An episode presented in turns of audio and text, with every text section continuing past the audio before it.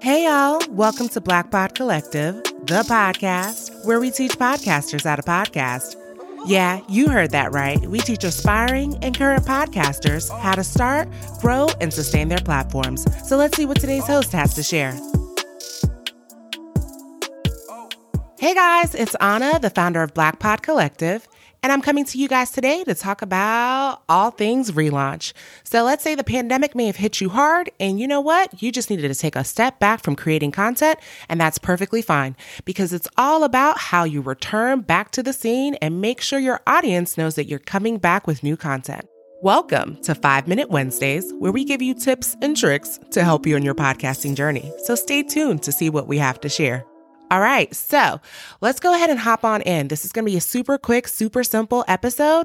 And I want you guys to know, first and foremost, it's completely okay. I know as content creators, we're always pushing the fact that consistency is key, and that is correct. But you want to make sure that your podcast is able to fit around your life and not the other way around. So of course, batch recording can help with this, but in those rare instances where that just didn't take place, let's talk about four key things that you can do to relaunch your podcast.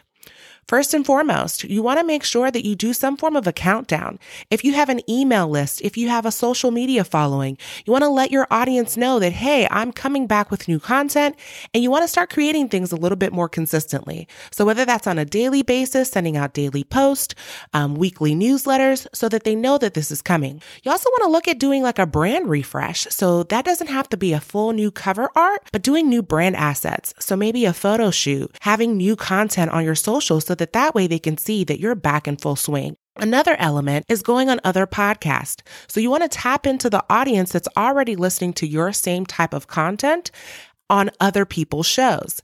This way you're able to tap into people who may not have been listening to your content in the past, or some of your followers and listeners who've gone elsewhere. By this, you can reach out, create like a simple one-pager about your show, who you are, and the purpose of why you want to be on their show. Now, of course, it shouldn't just be about the relaunch, but something valuable. So whether it's a topic that you think would be really good for their audience to know about, and something that can pull them into your show. This is a great way for other people to know what's coming down the pipeline. Another element is then going on publications. So as you guys may or may not know, there's Pod News, which you can put out a press release talking about your relaunch. This is very important because a lot of people who are into podcasting as a whole often are in these publications, looking for new shows to subscribe to, looking for new content. And that's a great avenue for just people to know what's going on. Press releases in general are always a good thing for you to have for your show as a whole. I always say that's one of the big elements of having a media kit, a brand, is to make sure that you're always ready with that key tool. Next up, you want to make sure that you maybe do some I G live series. So whether that's with a guest that you are having on your podcast with the relaunch, or other people within the space to just kind of talk about these things. This way you're pulling your audience back in, get, getting your engagement back up, because most people, when you fell off on your podcast, you may have fell off on your social media as well. And you don't want to just do the going on podcast tours as a one-time thing. Collaborating with other podcasters is a really great way to grow your audience, especially when you guys speak on similar topics. It doesn't always have to be apples to apples, but it at least needs to still be a fruit. So just make sure that, you know, as you're tapping back in, you're creating a strategy. You have a timeline. You have specifics. And I would even say try to make sure you have at least five episodes in the pipeline so that that That way, if a hiccup comes up, you're ready to go. So let's do a quick recap on some of the things you need to do for the relaunch of your podcast. So tip one was a countdown. That could be on social media. That could be your email list, your website. It's best to pull all of those elements together.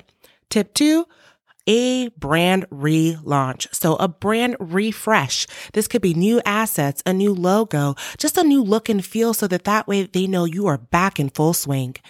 Next up is a podcast tour. And it's not just a podcast tour in like, oh, I'm just coming to talk about my podcast that I'm relaunching, but just the whole element.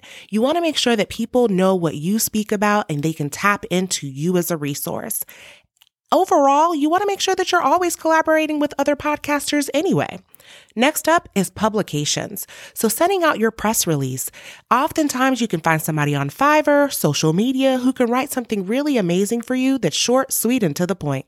And last but not least, an I G live series. So that could be with other podcasters or people that you've had on the show. Hopefully you've enjoyed what I've had to share today.